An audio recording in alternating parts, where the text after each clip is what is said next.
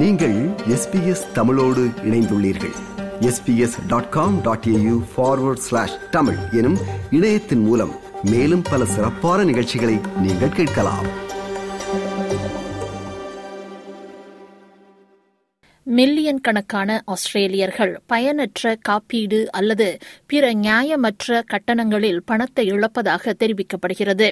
பொறுப்பற்ற காப்பீட்டு நிறுவனங்களிடமிருந்து பணத்தை மீளப்பெற உதவி வரும் நிறுவனம் ஒன்று. இவ்வகையான செயற்பாடுகள் கடந்த பனிரண்டு மாதங்களில் இருபது சதவீதம் அதிகரித்துள்ளதாக தெரிவித்துள்ளது. அலெக்ஸ் ஒஸ்மோண்ட் தனது பதின்ம வயதின் பிற்பகுதியில் காப்பீடு ஒன்று எடுப்பதற்கு முடிவு செய்துள்ளார். Kind of just said yes to everything because they assured me that, you know, it's not much money and um, you really need this for your job and uh, you won't even notice it's go- uh, like coming out of your account. So I just said yes. Covid முடக்க நிலையின் போது அவர் தனது வேலையை இழந்தபோது தனது வங்கி அறிக்கைகளை இன்னும் கொஞ்சம் கவனமாக பார்க்க தொடங்கியுள்ளார் தனக்கு தேவையில்லாத அல்லது தகுதியில்லாத காப்பீட்டு சந்தாவிற்காக இத்தனை ஆண்டுகளாக பணம் செலுத்தி வருவதை திரு ஒஸ்மோன் கண்டறிந்துள்ளார் I didn't have a full time job.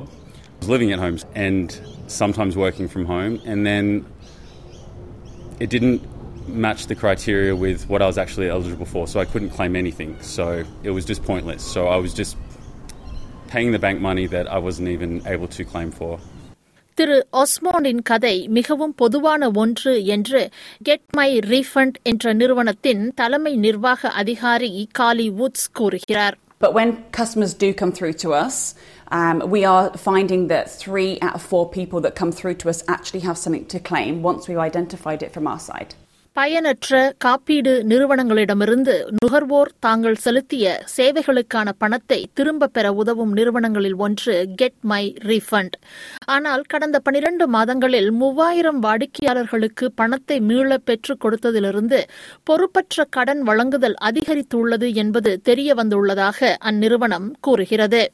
பொறுப்பற்ற கடன் வழங்கல் என்று கண்டறியப்பட்டவற்றில் முப்பத்தி ஏழு சதவீதமானவை நாட்டின் பெரிய நான்கு வங்கிகளினால் வழங்கப்பட்டவை என்றும் சராசரியாக திருப்பி செலுத்தப்பட்ட தொகை இரண்டாயிரத்தி பத்தொன்பதில் பத்தாயிரத்தி இருநூறு டாலரிலிருந்து இரண்டாயிரத்தி இருபத்தி இரண்டில் பதினான்காயிரத்தி இருநூறாக அதிகரித்துள்ளது என்றும் கெட் மை ரீஃபண்ட் தெரிவித்துள்ளது.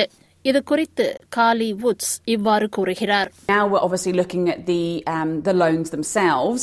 They obviously have a, a, a bigger financial um, amount, um, and so we're obviously getting those refunded as well as the junk insurance. So that's why we've actually seen a spike in the refund claims themselves.